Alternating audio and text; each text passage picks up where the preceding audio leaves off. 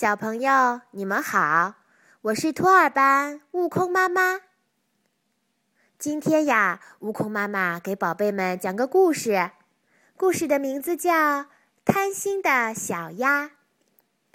有一天，小鸭贝贝和伙伴们来到了小河边，他们一边嬉戏一边找吃的，大家玩的可开心了。突然，贝贝发现一个大大的田螺，兴奋地冲伙伴们大叫：“哇，快看呐！我找到了一个大田螺！”伙伴们听到贝贝的欢叫声，都围了过来。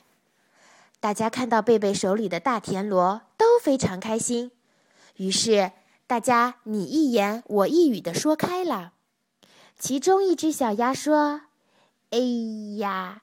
这只田螺可真大呀！另一只小鸭也兴奋地说：“是是呀，这么大的田螺，我们可以一起享用了。”本来很高兴的贝贝一听伙伴们说要和自己一起分享田螺，心里很不高兴。于是他先将田螺含在嘴里，然后又紧紧地抱在怀里，不高兴地说：“嗯。”嗯，可是它太小了，还不够我吃一口的呢。小伙伴们听了，什么都没有说，安静的走开了。贝贝看着伙伴们渐渐远去的背影，心里有点难过。但是当他看到手里的大田螺时，就将一切不愉快都抛到了脑后。贝贝拿起田螺，一口塞进嘴里。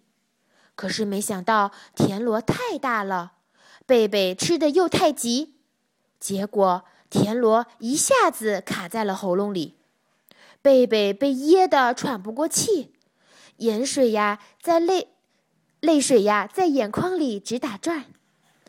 小伙伴们听到贝贝发出异样的声音，纷纷扭头看发生了什么事情。很快，他们都明白怎么回事了，于是。大家赶紧跑过去帮忙想办法。他们有的给贝贝拍背，有的安慰他不要着急。